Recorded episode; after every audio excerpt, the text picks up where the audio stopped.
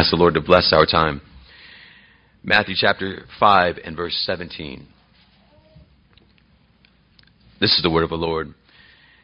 Do not think that I have come to abolish the law or the prophets. I did not come to abolish, but to fulfill.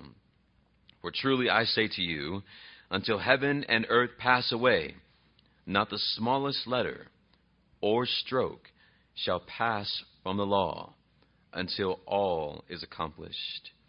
Whoever then annuls one of the least of these commandments and teaches others to do the same shall be called least in the kingdom of heaven. But whoever keeps and teaches them, he shall be called great in the kingdom of heaven. For I say to you that unless your righteousness surpasses that of the scribes and Pharisees, you will not enter the kingdom of heaven. Brothers and sisters, let us pray. Our good and gracious God, we come before you now in the name of your Son, Jesus Christ, and in the strength and power of the Holy Spirit. And we ask, Lord, that this morning, as we consider your word and your law, that you would help us to echo the words of the psalmist, Oh, how I love your law. That we would as we seek to follow in the pattern of our Lord and Savior Jesus Christ, see that his steps were those steps taken in direction and in obedience to the law. Help us, Lord, to seek to be those who long to be like our Savior. What would Jesus do? He would follow the law. Help us, Lord, to follow our Lord Give us ears to hear, hearts that believe, and minds that understand, and give us feet to obey. We ask this for Jesus' sake. Let it be done. I decrease, Lord, that you may increase, be glorified. In Christ's name we pray. Amen. Please be seated.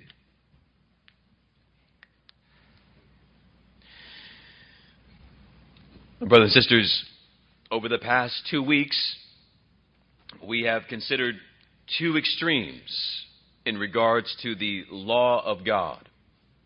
Legalism on the one hand, and antinomianism on the other.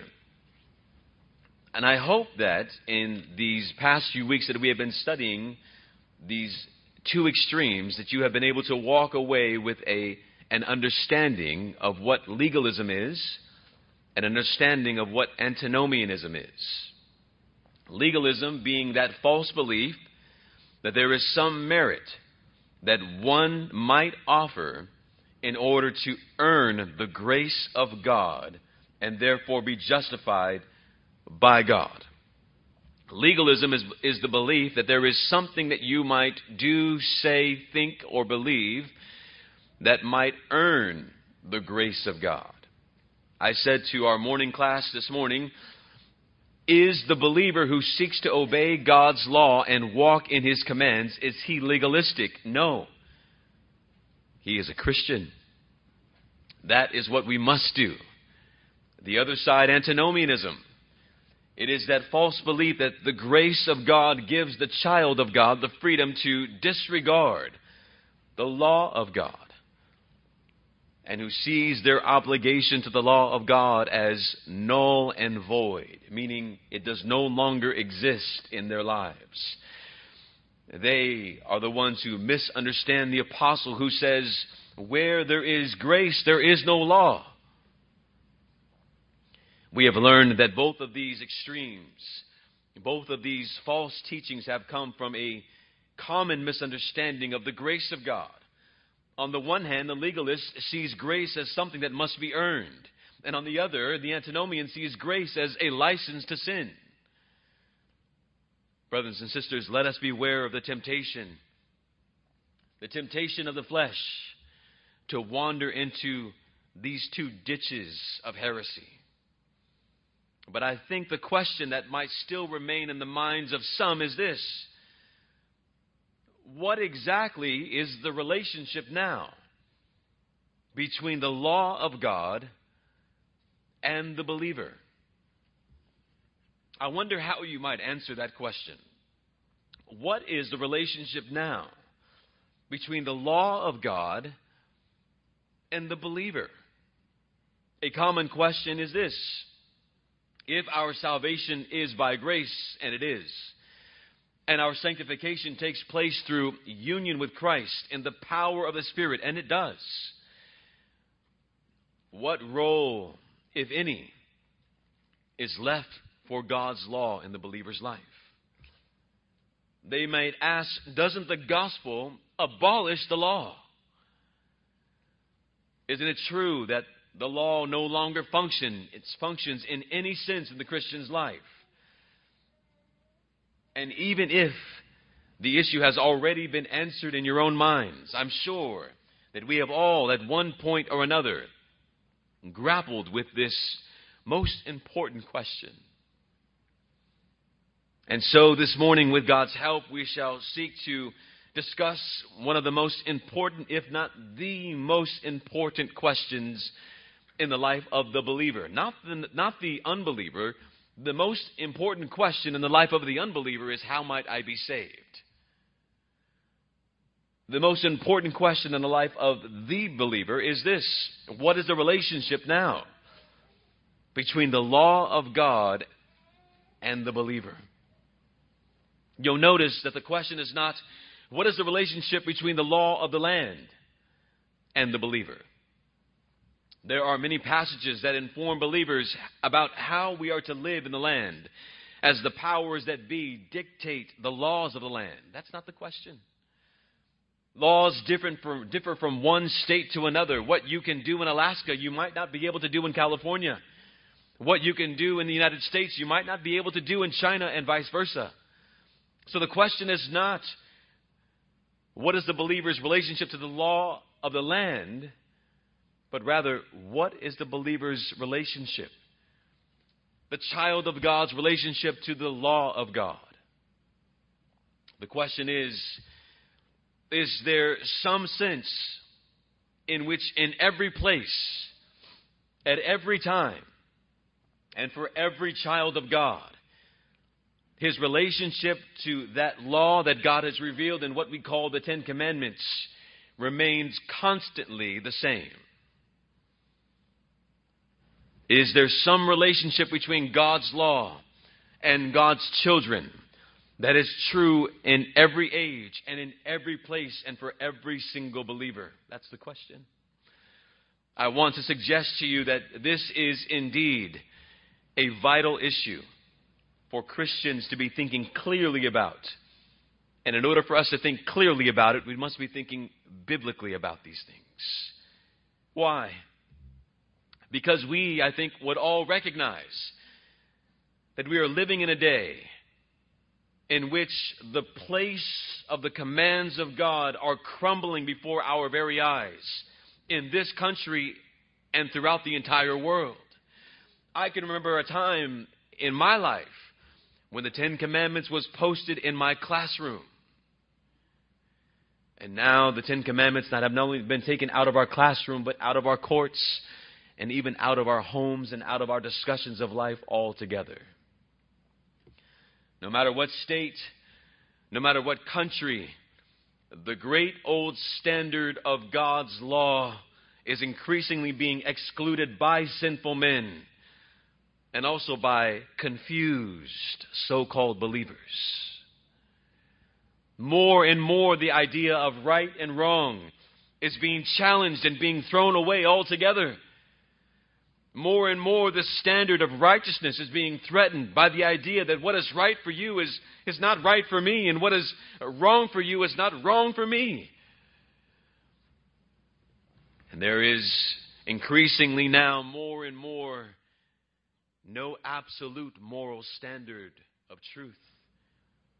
We, the people of God now, we even live in fear of what the response will be from others of our upholding the moral standard of God. We are afraid to talk about God's law and things that are not in step with the culture of today. And as I've already stated, there seems to be no place where men are so more confused about the law of God and its perpetual relevance for all people at all times and among those who profess Christ as their Lord and Savior. Ask the common Christian, are you to be obligated to the law of God? They will say, No, I'm free from the law. And they will say so without hesitation. Some of the most perplexing conversations that I've had in regards to the law of God have been with believers who claim the name of Christ and yet reject the notion that there is any law that is still binding on their lives. We must even confess that even when the word law, the word law, is spoken in church today, many cannot help but silently cringe at the sound of the word law. The spirit of the age has undoubtedly bled into the life of the church. Now, to place any emphasis on the law of God as being necessary for the believer's life is regarded as being legalistic and not biblical. A new narrative has arisen, and you've heard it before. You and I may have thought it before. A new narrative has arisen to interpret the old evangelicalism, which is characterized, even caricaturized as this a religion of do's and don'ts that Christianity is not about do's and don'ts. You've heard that before. You maybe have said that before, that Christianity is about a, a relationship and not about a bunch of do's and don'ts. Now, more and more, we are hearing that God loves us just the way that we are. And that any divine demand is seen as a return to the old bad ways and even the old bad days and back to legalism, if you will, of do's and don'ts. That Christianity is about love, not the law. That it's about a relationship, not a ritual. I've said these things. This, my dear friends, my brothers and sisters, is a distorted view. Why? For one, the New Testament, it is punctuated and filled with commands telling us what we are to do and what we are not to do. And the truth is, since the fall of Adam, God has only loved one person just the way he is the Lord Jesus Christ. We have lost sight of the fact that it is precisely because of the way that we are that Christ has gone to the cross. If God loved us just the way that we are, then there would have been no need for Christ to come and save us. No. God loves us in spite of who we are. Not just the way we are. In spite of, way, of who we are. In spite of the way that we are. It is those who emphasize the grace of God and who believe that we simply need to be ourselves, even if that means be our worst selves, and give no regard to the fact that the God who receives us just as we are in Christ Jesus receives us just as we are so that we might be made just as He is. So then, let us turn to that place that place of authority that we all agree is true and reliable. If there is anyone who can explain to us the law of God in the believer's life, it is the Lord Jesus Christ Himself. And we've already read the passage here in Matthew chapter 5 and verse 17. And it's interesting that, that Christ begins his address on the Sermon of the Mount by speaking about the law. It was as though, and I know he did, as though he knew and that he knows that if there is one thing in the believer's life that would always be a, a question, it would be what is the position and place of the law of God in the believer's life? That this would always be a question. And so it is addressed here in Matthew chapter 5 and verse 17 through 20. As we've already read, it's important for us to note that when Jesus is speaking about the law of God, he is speaking about the Decalogue, that is, the ten words or the ten commandments. He said in verse 17, Do not think that I have come to abolish the law or the prophets. I did not come to abolish, but to fulfill. He says the law and the prophets. The law and the prophets is the and was the designation for the Old Testament. The Old Testament is summed up as this the law and the prophets. The law. It was those days when God met with the patriarchs and with his people on Mount Sinai and commanded them how they might live as the people of God. And the prophets, it is those books of history in which the law of God is taken as the norm and standard and the men and women of God uh, and the men and women of Israel are called to obey God in light of his commands. Jesus is saying that he has come to fulfill the scriptures.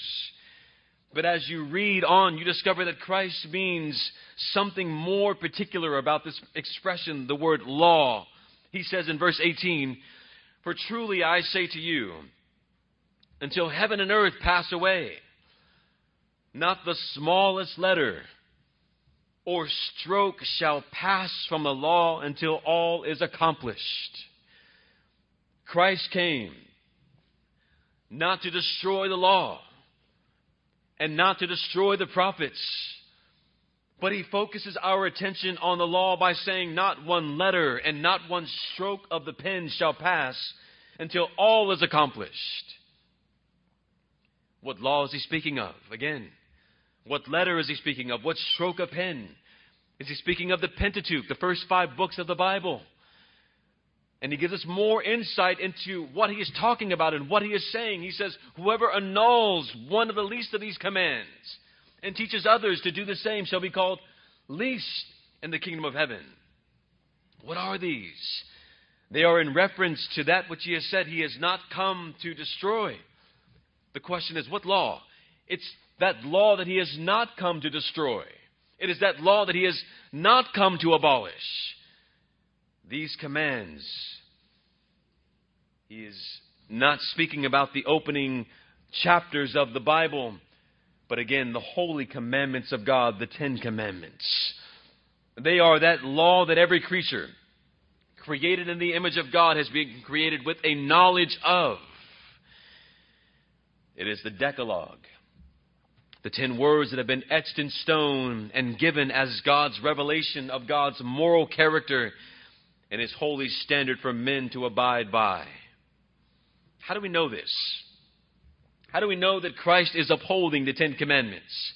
Because Christ will proceed from chapter 5, verse 21 to chapter 7, verse 27 to give a true exposition of the moral law of God and correct the false interpretations, the false expositions, and false applications of the law of God from the scribes, rabbis, and Pharisees of that day. And how will he do this?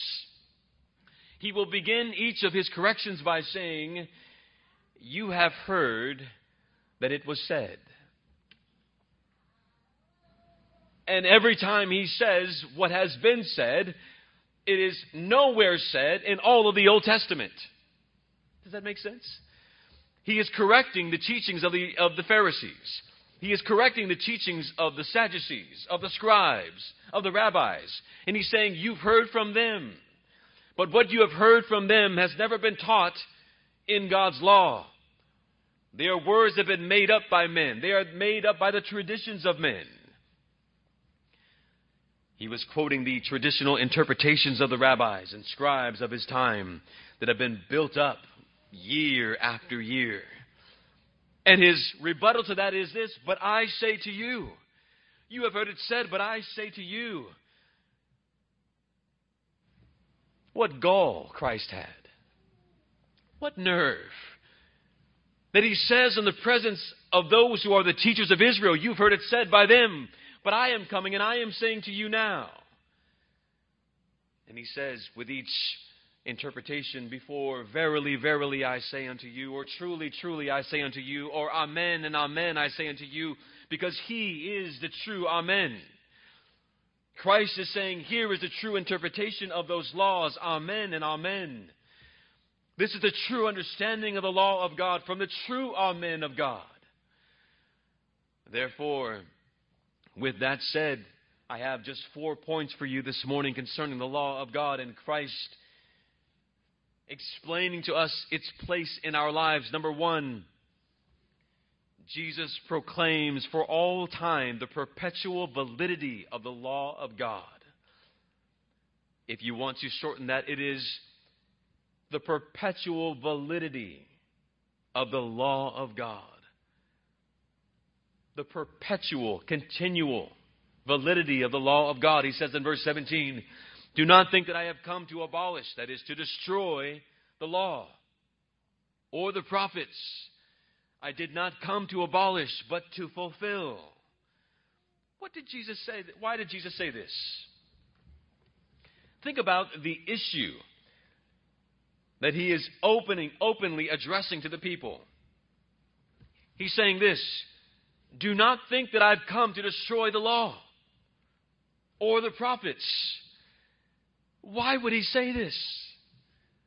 How many of you have ever read through the scriptures and said, I wonder why he even said that?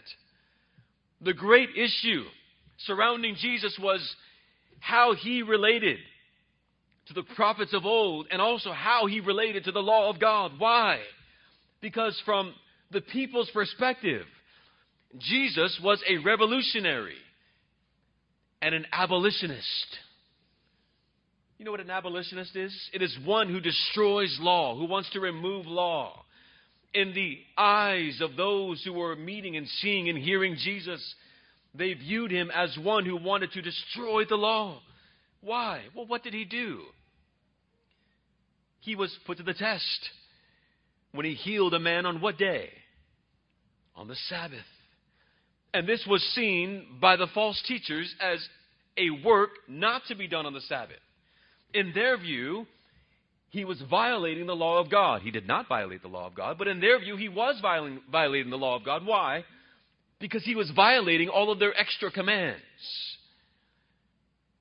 He seemed to be abolishing the law of God by violating their commands, which they made the law of God. Does that make sense? Again, when the disciples went through the fields on the Sabbath, they were picking the heads of grain. And they were being watched by the religious leaders who grilled Jesus about what he was teaching his disciples, that they would treat the Sabbath in such a profane way. He was breaking their laws.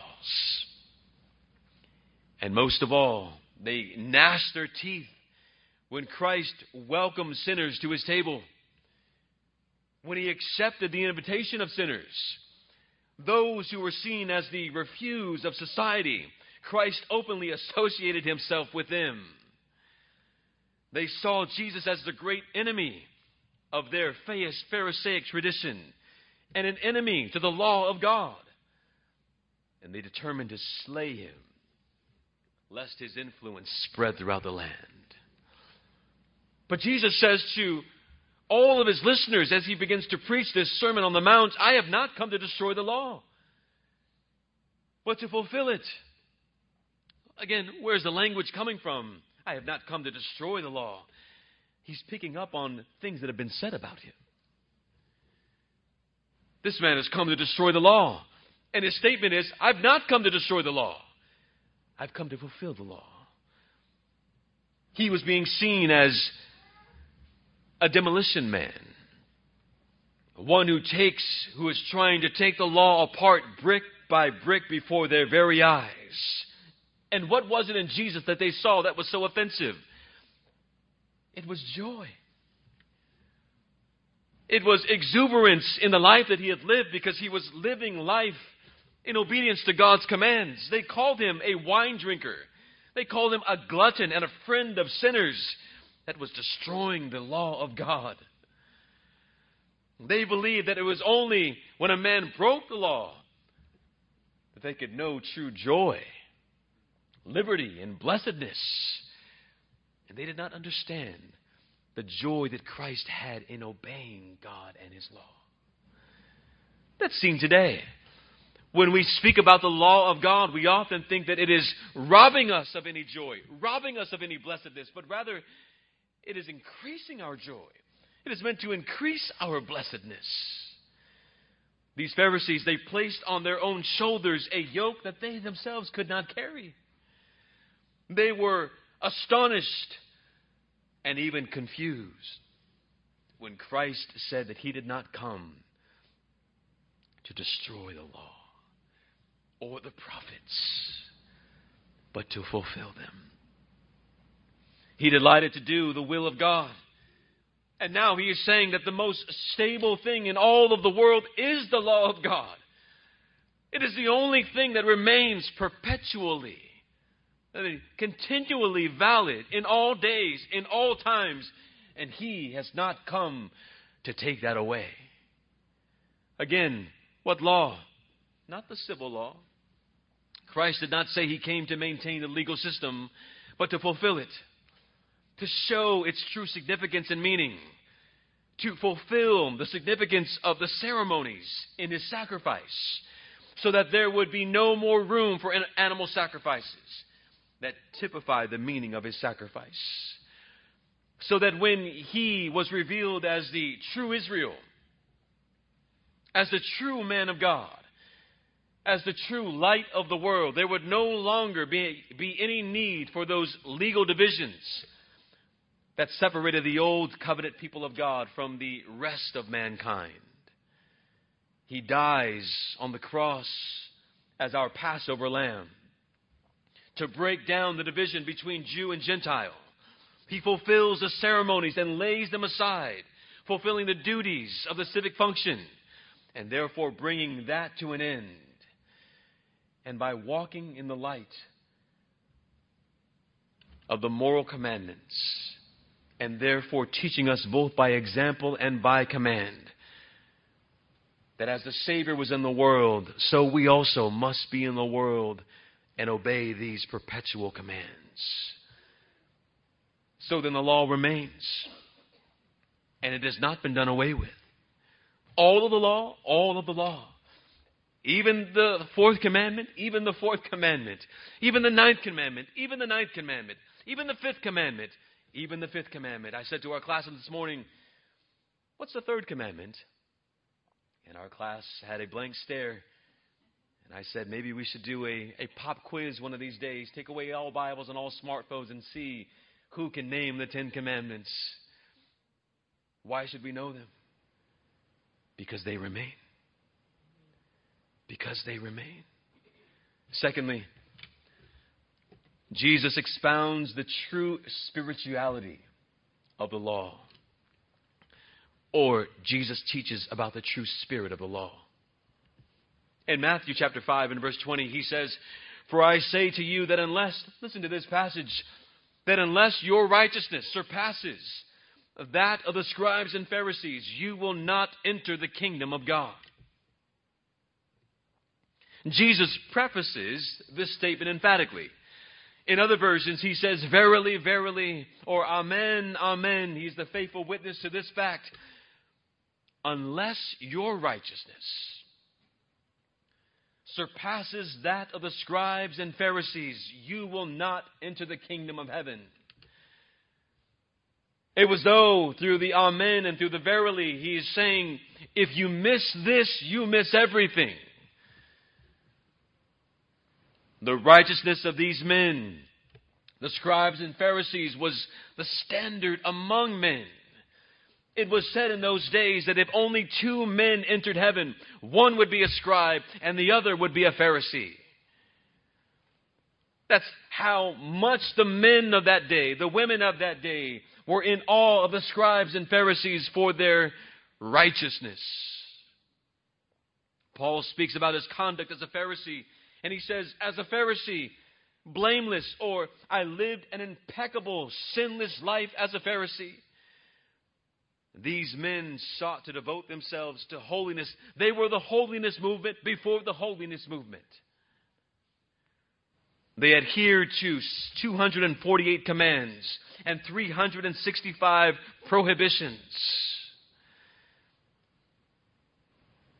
So, this statement of being more righteous more righteous than the Pharisees it must have astonished the hearers of Christ. They are looking at the standard of the Pharisees and the scribes, and they are saying, I need to be more righteous than they in order to enter the kingdom of heaven. It, would have caused them to say, Where can I find such a righteousness? These Pharisees, they are the ones who are, who are telling us the way of life, and now we are told that they themselves are bound for eternal separation if we are not more righteous than they are. Where will I find such a righteousness? We might all think we know the answer. Where will I find such a righteousness? Is Christ speaking of that righteousness that comes by his own blood? Is he speaking of his own imputed righteousness to sinners? Is he speaking of the righteousness that he demands and also that he provides? Brothers and sisters, let me say to you that it would be blasphemy on my part to, to detract from that righteousness of Christ. But I submit to you that that is not the righteousness that Christ is speaking of here. So then, what righteousness? We should all be on the edge of our seats then. So then, what righteousness are you talking about? Your righteousness. Your own righteousness. All of the most reputable scholars agree.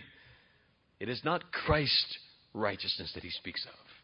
No, it is, it is actually your righteousness. Now, I hope that some of you may be sitting here this morning confused.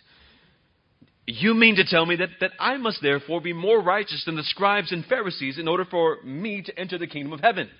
If that's the case, then what hope for us is there in this world and in the world to come? Yes, you. If this was a charismatic church, I would say turn to your neighbor and say you, but don't do so. You must be more righteous than the scribes and Pharisees, or you will be barred from the kingdom of heaven. It is not unless you receive my righteousness, but it is as you heard it. Unless your righteousness exceeds the righteousness of the scribes and Pharisees, the gates of heaven are closed to you. Now, how is this so? We must ask. Don't stop reading. If anybody ever wants to ask you a biblical question, say, Did you read on? Because the answer lies therein. Keep reading. Go to his expositions and see what he means. It does not qualify us for the kingdom of God, but lack of it will debar us from the kingdom of God. He is saying that uh, what the writer of the Hebrews says strive for that holiness which no man will see the Lord of which without it no man will see the Lord. He's not saying by that striving we will gain entrance. No. But without it, there can never be entrance. So then, what does he mean? Christ goes on to distinguish, to show the difference between the righteousness of a Pharisee and scribe and the righteousness of a believer.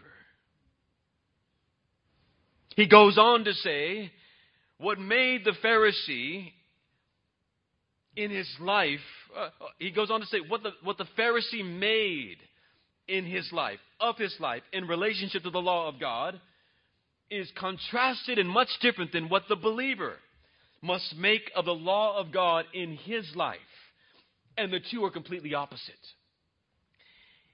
He is not exalting the righteousness of the Pharisees, he's exposing the hypocrisy of the Pharisees. Verses 21 to 48, he makes the contrast between the two. He goes on to uncover the true nature of their righteousness, which was no righteousness at all. Are you with me? For their righteousness was ceremonial and not moral. Their righteousness was of the traditions of men and not from the heart of God. Rather than radically being devoted to God in his heart, his was a righteousness that was more supernatural. It was more outward conduct than inward conduct of the heart. And do you see then how, unless your righteousness exceeds their righteousness, you will not enter the kingdom of heaven? Because why? Because they are not entering the kingdom of heaven. Because their righteousness is not true righteousness, it is self righteousness. And the believer is not self righteous, but rather he has been made right before God. And because he has been made right before God, he lives in perfect, not perfect, he lives in striving to be obedient to the commands of God because his heart has been changed. The Pharisee says, meritoriously, I thank you, God, that I am different than other men. I give, I fast, I pray. It was righteousness that he sought to make merit in the eyes of God with. Whereas the true righteousness of the kingdom of heaven is not righteousness that is gained meritoriously, but one that is gained penitently, repentantly in the heart of the believer.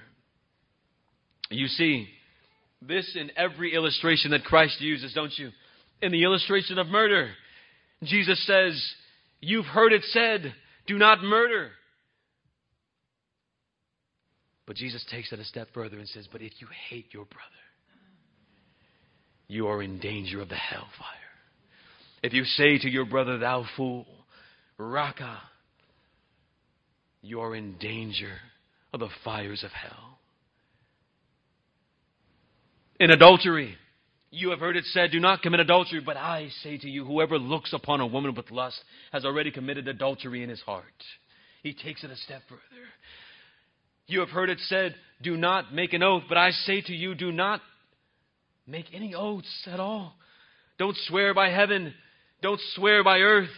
He goes to all of the single attitudes, and exposition after exposition tears away the mask of hypocrisy from the Pharisees and exposes that they were not truly righteous in their hearts, that it was merely a performance before men.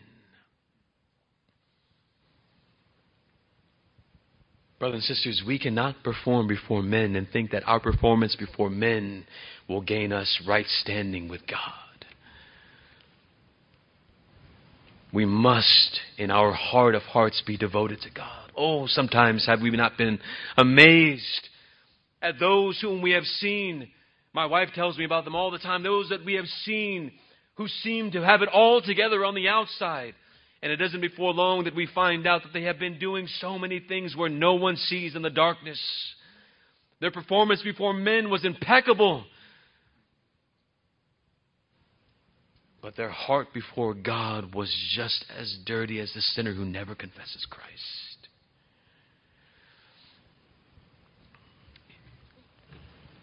It demonstrates that the righteousness that Jesus demands and creates in the life of the believer is a righteousness that goes to the very heart of his being.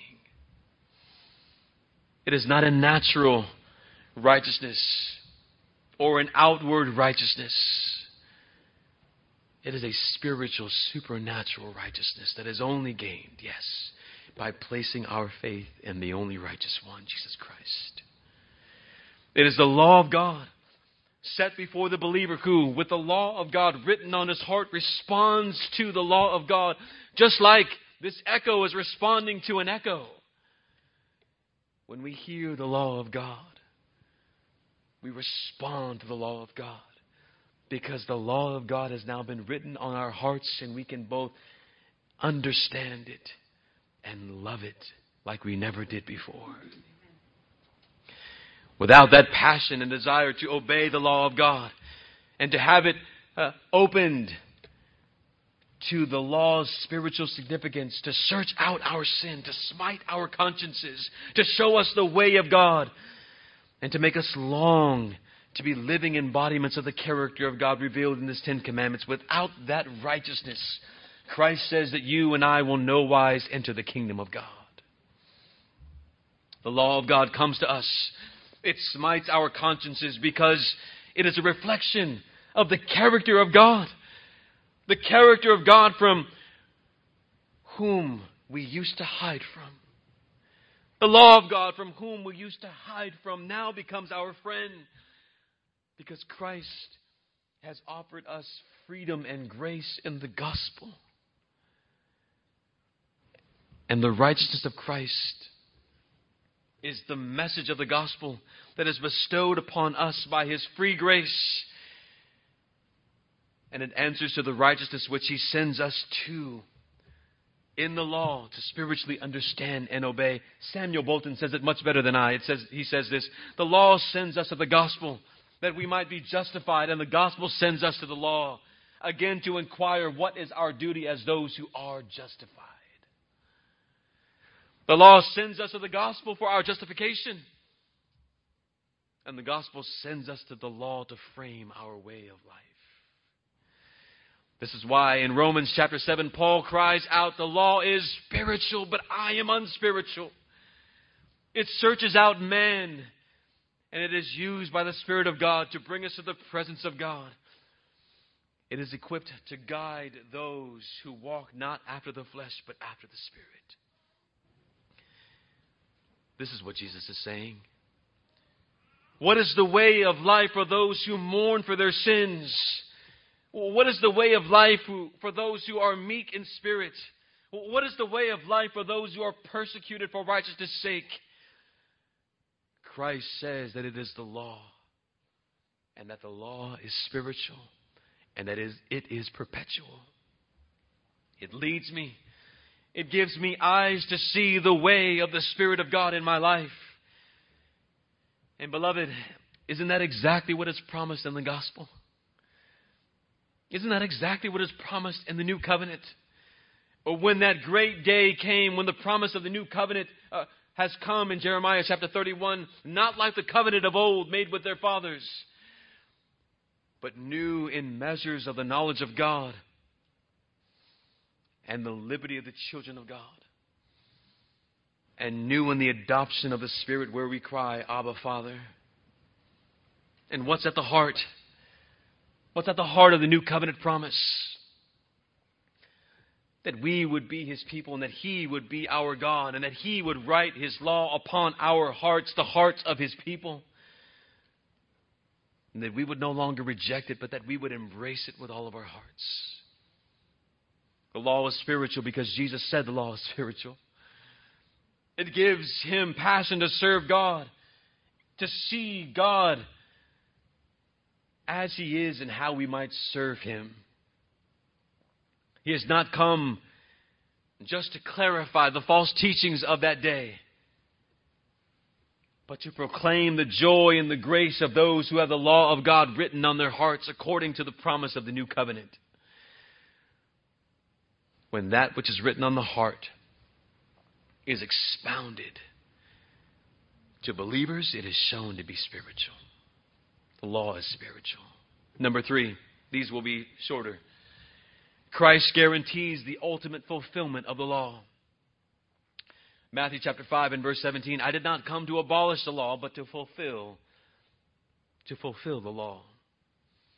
We have hinted at this, but it would be a mistake today and for all times to think that Jesus abolishes the law of God. And it would be equally a mistake to think and to believe that Christ is bringing the thunder and lightning of Mount Sinai with the law of God to the children of God. It would be a gross distortion to think that in expounding the spirituality of the law, Christ is also threatening believers as though he was speaking to unbelievers or as though he was our policeman. Let us not make that mistake. And it is an, a common one, isn't it? When we say the law is perpetual, the law is spiritual, to say, well, then, if I don't do this, then now I'm going to hell. Brothers and sisters, Christ is not standing over us as a police officer. And he is also, as I said, not bringing the fear and thunder and lightning to the people of God that those who were in the community of Israel felt when they, come, when they came to the mouth of the mountain of Mount Sinai. On the contrary, Christ promises his disciples and all believers before he expounds and explains the law, he is giving them a guarantee of the new covenant fulfilled. Not presenting the new covenant to you and saying you must fulfill it, but he is saying it is and will be fulfilled. Will be and is fulfilled. He is the Amen. He is the faithful and true witness. And the word of the Amen is that the law of God is guaranteed to be fulfilled, lest you fear. Lest you fear for one second. Christ our Savior has guaranteed that it will be fulfilled. He promises that until heaven and earth pass away, not one stroke shall be removed. For he came not to destroy, but to fulfill. He comes with the law of God in his hands, not to destroy it, but to fulfill it for all those who would trust in him and to save us who trust in him in that process. Much of the time in the New Testament is taken up by expounding how Christ has fulfilled the law. And how has he done so? Briefly, in four ways. The law is fulfilled in his doctrine. For he takes the law of God and he gives its true meaning, its true exposition.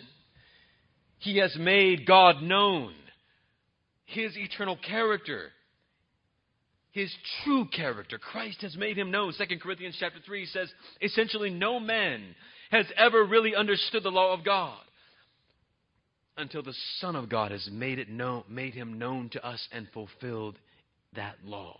Christ has made God and his law known to us. He has shown us the true significance of the law.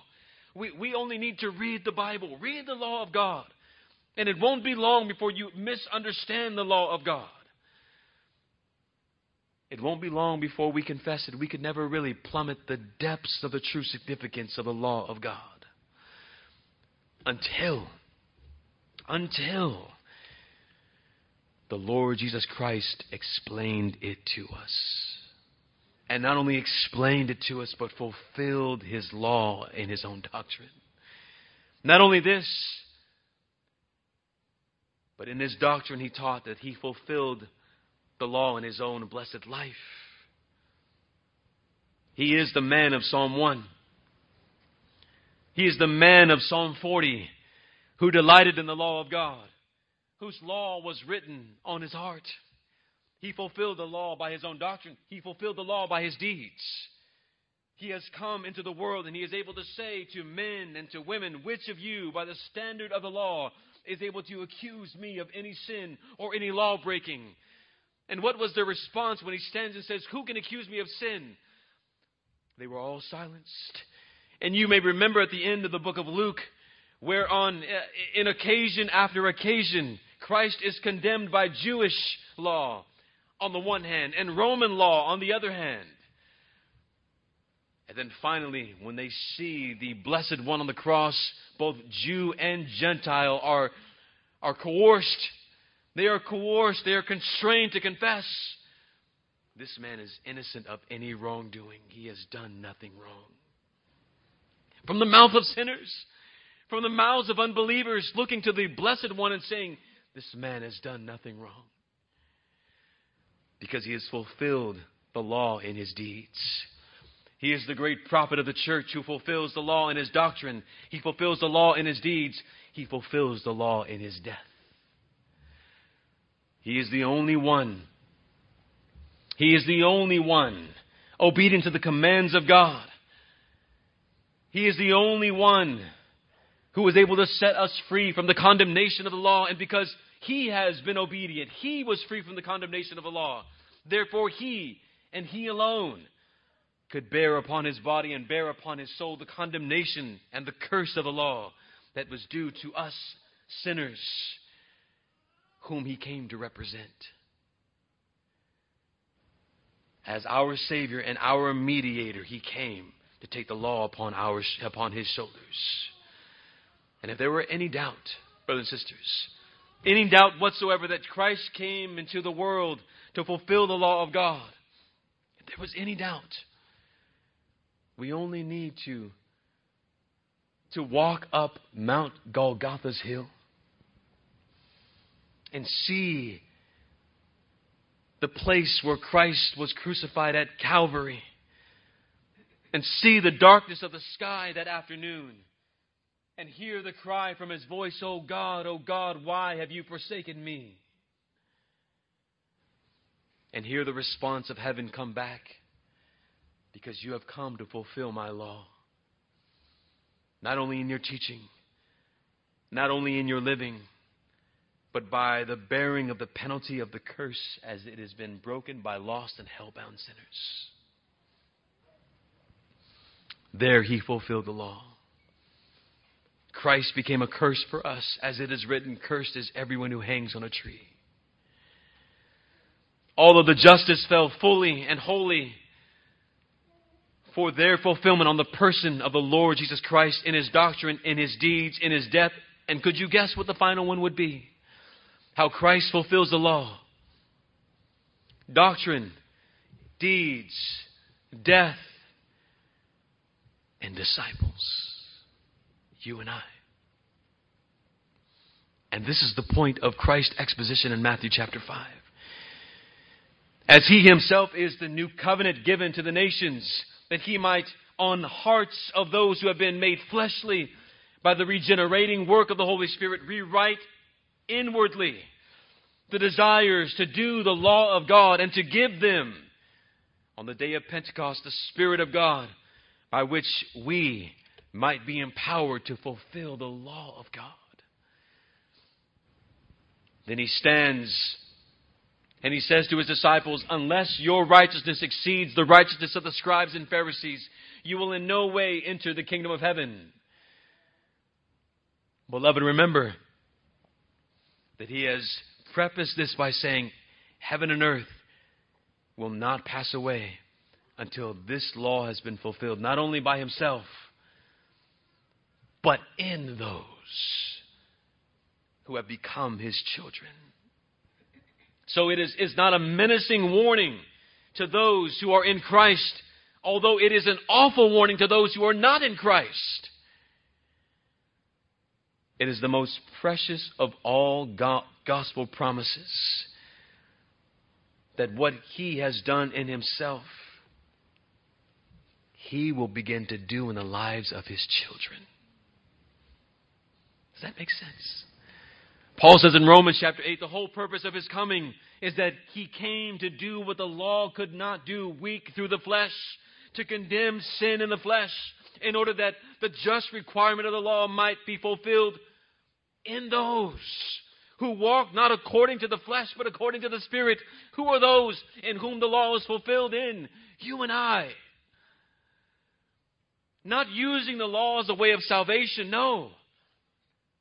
But those who walk according to the Spirit see the law as a rule of life and saying with Christ Himself, who lives in them by His Spirit, I too delight in Thy will, O God. Oh, how I love your law. For it has now been written on my heart in a way that I don't reject but love and long to obey. Is that true of you, believer, today? When you hear the law of God, do you say, Oh, yes, Lord? Oh, how I love your law. Is your heart pricked each time the law of God is brought to bear upon your soul, to which you say yes and amen? Or do you say, No, I don't need to, and do you teach others it's no big deal either? To those you will be called least in the kingdom of God. So that which he is able to say to himself, he is able to, to say to his disciples after him, so that they, we, discover as every child of God discovers upon our conversion that there is perfect harmony between that which is written upon tablets of stone on Mount Sinai and that which is written on the heart of every believer by the power of the Holy Spirit. It is in the light of this that he sees, the believer, that this is God's word to him, that it has been embodied by the Savior. He sees the word of God that has been given to him objectively, answering to the Spirit of God that has been given to him subjectively, so that what was formerly his enemy, the law, what was formerly his enemy, to which he would close his eyes and run and hide, lest it smite him in condemnation, becomes, becomes now his light, becomes now his friend that sticks close to him, that guides him, that each time he seeks to sin and disobey the law of God, the commands of God, his friend says to him, Don't go that way. It is the way of the wicked. And because he has now the Spirit of God, he can say yes and amen. He says, Now lead me in the path of thy commandments, for I delight in them. What our Lord is saying is this He comes to us by the power of the Holy Spirit to write His law on our hearts and to give us the motivation to obey Him and to say, Oh, how I love thy law. And Jesus says, Now, by the power, by my power, go and do. Go and do. Go and obey. It's not our power that enables us. It is His power that enables us to obey His law. The law is the direction in which salvation enables us to go in and to live as joyously as Christ lived. When I was a, a kid, uh, after my conversion, there was these popular bands that came out. And they were WWJD bands, and I would wear them when I boxed and when I played basketball and when I walked throughout the halls of college. And what would Jesus do? he would obey God's law. He would obey God's law. My son, to my great horror, has returned to his love for Thomas the train. The train is a track master. And it's not a wooden train, it's a it's a battery operated train. This train will not work without batteries. If there is no battery in the train, the train will sit there and my son will do nothing with it. It might as well go in the trash and be good for nothing. But trains, these trains, they require a battery. And once that battery is placed into that train, the wheels of that train spin so fast that my son is in awe. Look at the power that the battery has now given the train. Look, Dad, how fast it can go. And the first thing that my son does is he runs to the tracks to place his Thomas the train on those tracks and see how fast it goes. My son does not put the battery in the train and put it on the floor and let it go willy nilly wherever it wants to go. Rather, he knows that in order for the train to be used to its best capacity, it must be put on the tracks. This is what has happened to us. We were as good as nothing until God, by the grace of God and Jesus Christ, gave to us His Holy Spirit. Oh, and when we were first filled with the Holy Spirit, we felt as though we could run from Bakersfield to New York and back. But God has given us something to direct our paths. He has given us a holy track to direct how we might live in light of the power that we now have in the Holy Spirit, and that is His holy, perpetual, spiritual law. The glory of the gospel is that we have been given the power of the Holy Spirit and we have been set upon the track of God's law. Go this way. And He gives us the power to do it. And He gives us the power to do it. You don't need to have your train, your, your batteries replaced every other year. You don't need to be baptized again and again and again in order to receive more power, more power, more power. You only need to, by the power of the Spirit, turn to His Word and obey Him. lastly and finally, Jesus explains the function of the law. Whosoever shall break one of the least of these commandments and teach others to obey them also will be considered least in the kingdom of heaven. Notice that Jesus is not speaking about our isolated moral failures. He's not speaking about the times that we fail periodically. He's speaking about our attitude toward the law. Whoever has this attitude that they will reject the law and teach others to reject the law will be seen least, as least, in the kingdom of heaven. Brothers and sisters, do you reverence God? Do you reverence His law? My son, and I don't mean to use him once again for this example, but he, it has been ingrained in him. All of the commands. We are now just passing the fourth commandment in our catechism. We are in question 66. And one of the laws that he catches everybody on, even those who are on television, is the third commandment using the name of God in vain. And how often do we say, Oh God, oh my God, and think nothing of it? We use the name of God so flippantly, so irreverently. We throw his name with curse. And this is just one aspect of violating, taking God's name in vain. Brothers and sisters, how do you use his name?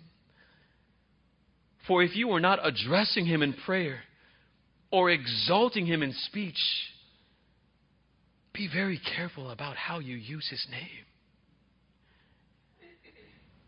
He is the God of all the universe. The old scribes, when they would write Yahweh in their writings, they would take that pen and no longer use it, but replace it with a brand new one. That is how reverently they took God's name. It's a one of God's law. Do you reverence God's law? He says the ultimate test of how we will be judged as standing or falling in relationship to the kingdom of God. Not in a way into the kingdom of God. But Jesus pronounces an anathema against those who would break the commandments of God, treat them as irrelevant or flippant, and teach others to do so as well.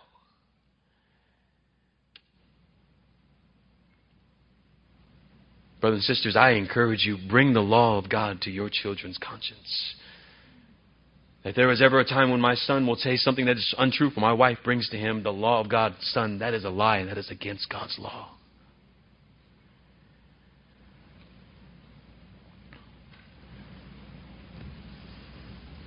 Is this legalistic? No. Why? Because the point that we just said is that the one who has been saved loves this. At this point, our mouths should be saying, Amen, preacher. Say more, preacher. Yes, preacher. But I think it is because we are all guilty in so many ways. But remember, Christ is not coming to us with thunder and lightning. He is coming to us as the gracious Master who wants to correct our hearts. And how will they not be corrected unless it is brought to bear upon our conscience? These are not an entry um, as a means of entry into the kingdom of God, but they are the evidence of the entry of the kingdom of God. And our attitude toward the law of God that has been written on our hearts should be one of joy. And yes, teach me, O Lord. And where we fail, God, give me more faith. We must not blaspheme the Holy Spirit by denying what has been written on our hearts. It must be our delight Uh, in our previous sermon, we must love the law of God. Why? Because we are commanded to do so. And because it is so good. And we must teach others to delight in it. God enables me, us, to fulfill His law so that at the end of the day, It is the index of our attitude toward Him and our attitude toward His law that helps us to see where we stand in relationship to our love for Him and our desire for Him. When in Christ the veil that blinded us once before from the true significance of the law is removed, what did we see? We gazed at Christ and said, How lovely are you, Christ. When that veil was removed, we saw Christ and we said, How beautiful are you, Christ. And how lovely are your commands. And we are being changed, therefore, from one degree to another, or as the apostle says, from glory to glory, that Christ might be formed in us. Don't you want that? Brothers and sisters, may the cry of all of our hearts be, as we are filled with the Spirit, Oh, how I love your law. Fulfill thy blessed law in me, Lord Jesus. And love for Christ, it provides motivation to obedience. And law provides a direction for our love. Let's pray.